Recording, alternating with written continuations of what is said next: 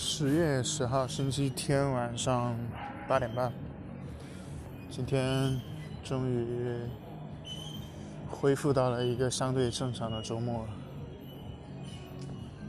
感觉总算是缓过神来了。然后昨天看到一则新闻，是有关于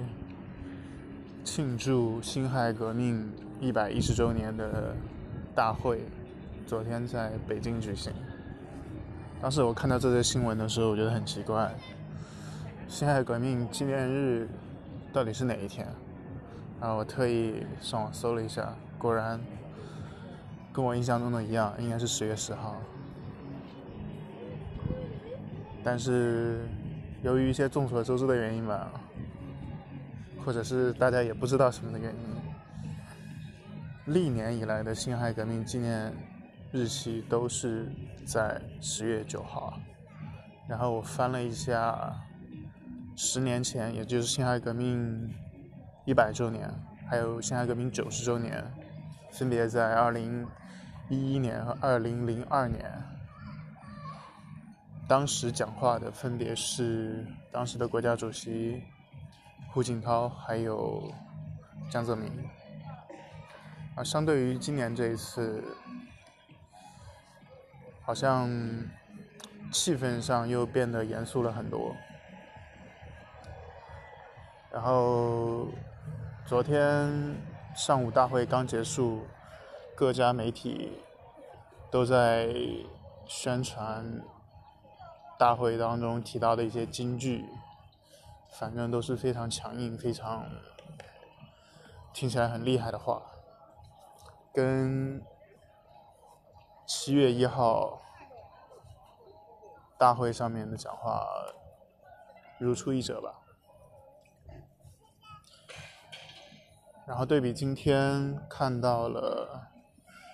在海峡的另一边举行的双十纪念日，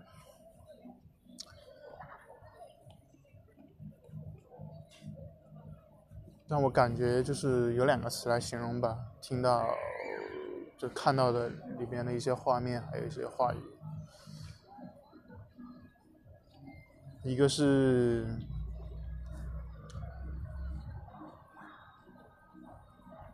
感觉非常的有点心酸，再一个是些许也还有一些动容，大概就是这样的感觉吧。然后说另外一个话题，是本来昨天想说，但是昨天下班之后想了很久，然后状态也不好，就没有录。就是到底我们这个社会从上到下，从公司到个人，从老板到员工，到底是希望，就是领导到底是希望下面的普通员工聪明一点，知道的多一点，还是知道的少一点？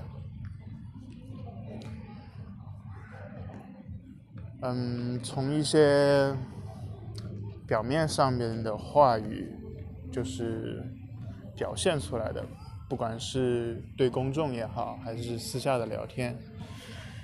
好像老板都特别愿意表现出希望你能多教一些东西给其他的人。再具体一点，就是他希望我们把所有可能的，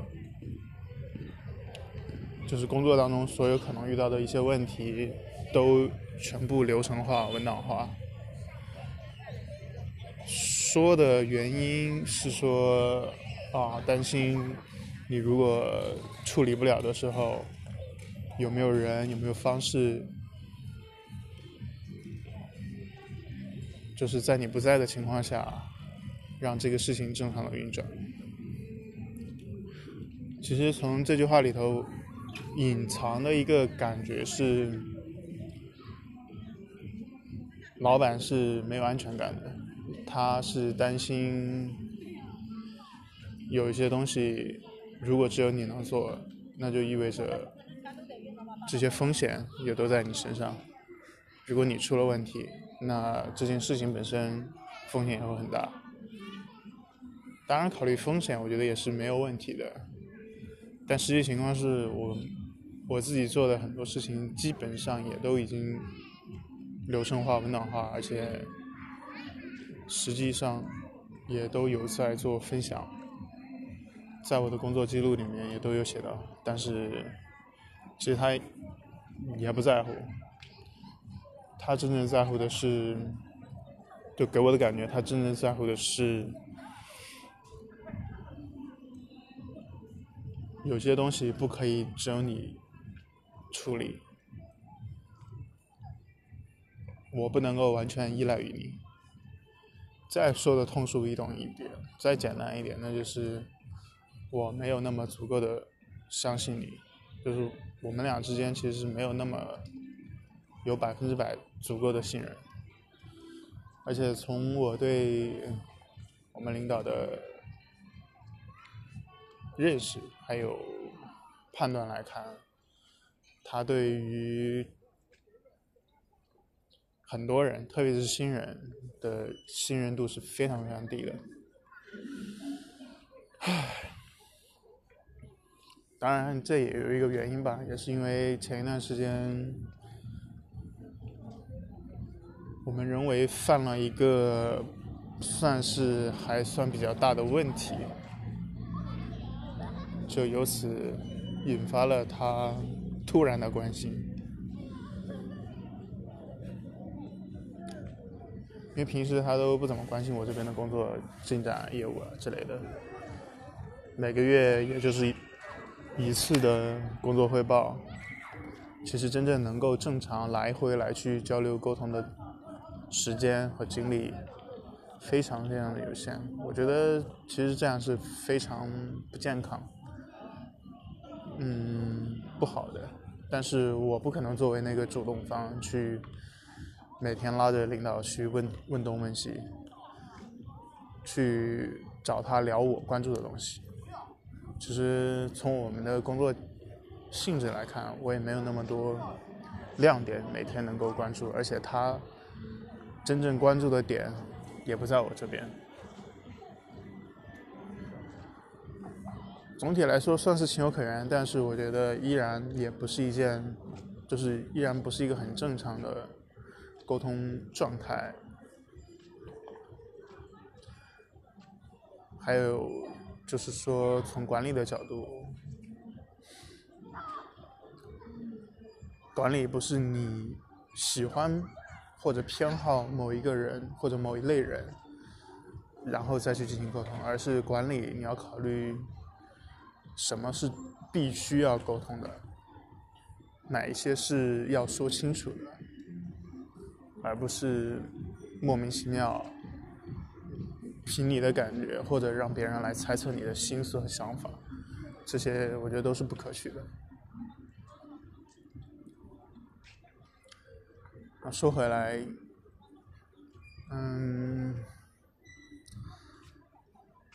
刚才为什么说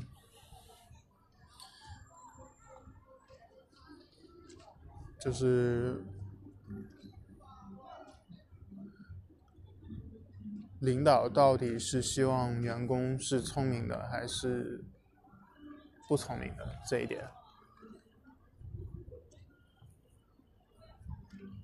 至少他给我的感觉是他其实在很多地方不希望我们太聪明，不希望我们知道太多。因为如果我们都知道的太多，那他这些底层的逻辑就好像是一个大家应该共同遵守的秘密的东西，如果公开出来说的话，就没有它的神秘感，也没有它的独特和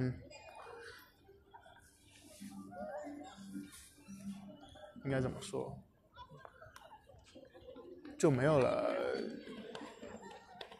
那一层窗户纸吧，简单来说就是你把窗户纸给捅破了，毕竟不是一件好事。当然这个窗户纸不一定是本身，不是说坏事，只是说一个客观存在的模糊的东西。其实从老板的角度，他还是希望从各个方面来让不同的人、不同的角色、员工之间尽量少去交流一些核心的东西。如果大家都交流什么都说开了，那其实他做生意、做这个业务的核心的秘密也就不存在了。但这就又造成了一个矛盾，那你又不愿意去把你的原则和想法很明确、很清楚的说清楚，把你的边界和规则说清楚，但同时你又希望大家把自己的工作方式呀、内容啊、原则啊文档化、流程化，那这个东西到底给谁看？然后你又不希望说出了问题，或者说后面同样那件事情你还得手把手去教人、去带人。任何一件事情不都需要一个过程吗？你又不希望信息或者那层窗户纸给被捅破，又不希望一些关键人物处理不了的时候其他人可以处理，你又希望他们能够把文档写出来，又不希望你就是别人花很多时间精力去带新的人。回到一个正常的逻辑来说，这可能吗？这些都可能吗？永远如果你在所有的事情当中只挑着那个对你最有利、对你理解起来或者判断起来最方便的方式去评判、去做一个决定，我觉得这些都一定不会是一个非常正确和合理的方式。然后最后补充一个小的点吧，就是我个人很纳闷的一点吧，就是我自己带了3年多的一个同事，就下属，我的这个老板连续大概这几个月每一次跟他碰这些会议的时候都提到，我下面这个下属做的挺好的，做的东西都挺有价值的，但他从来或者说几乎没有正面的认可过我做的事情到底对他是有多大的价值，就是我自己感受不到，至少他从他的话语上我是没有感受到，但是他会去当着我的面重复多次的去体现说我的这个下属做得多好，多有价值，多有意义。而且这一次这个季度上个季度吧，他把我这个下属的评级评得很高，当然首先是我来评，我评完了之后他会再确认。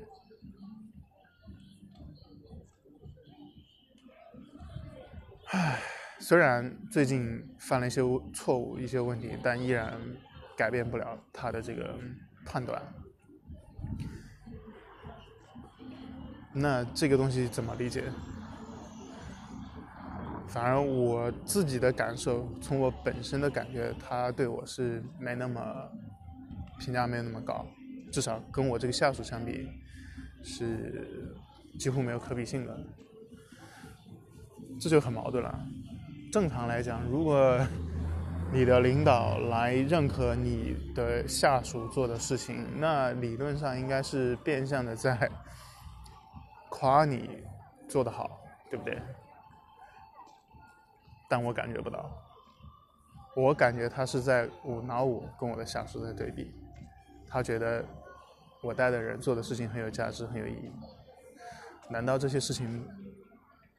是他自己想出来的吗？是我的下属自己想、自己安排的吗？当然我承认的是我这个下属执行力、耐力，然后稳定性上都非常的棒，抗压性就是整体上吧，但是在考虑一些问题、具体的问题和处理问题上，只能说是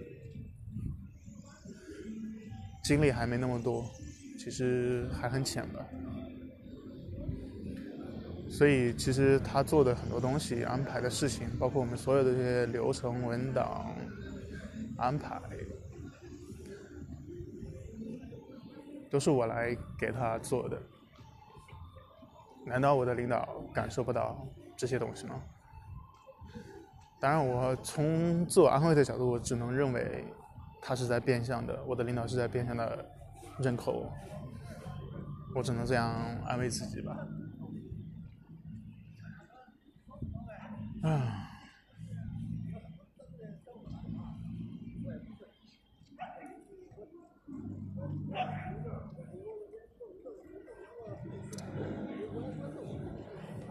行吧，今天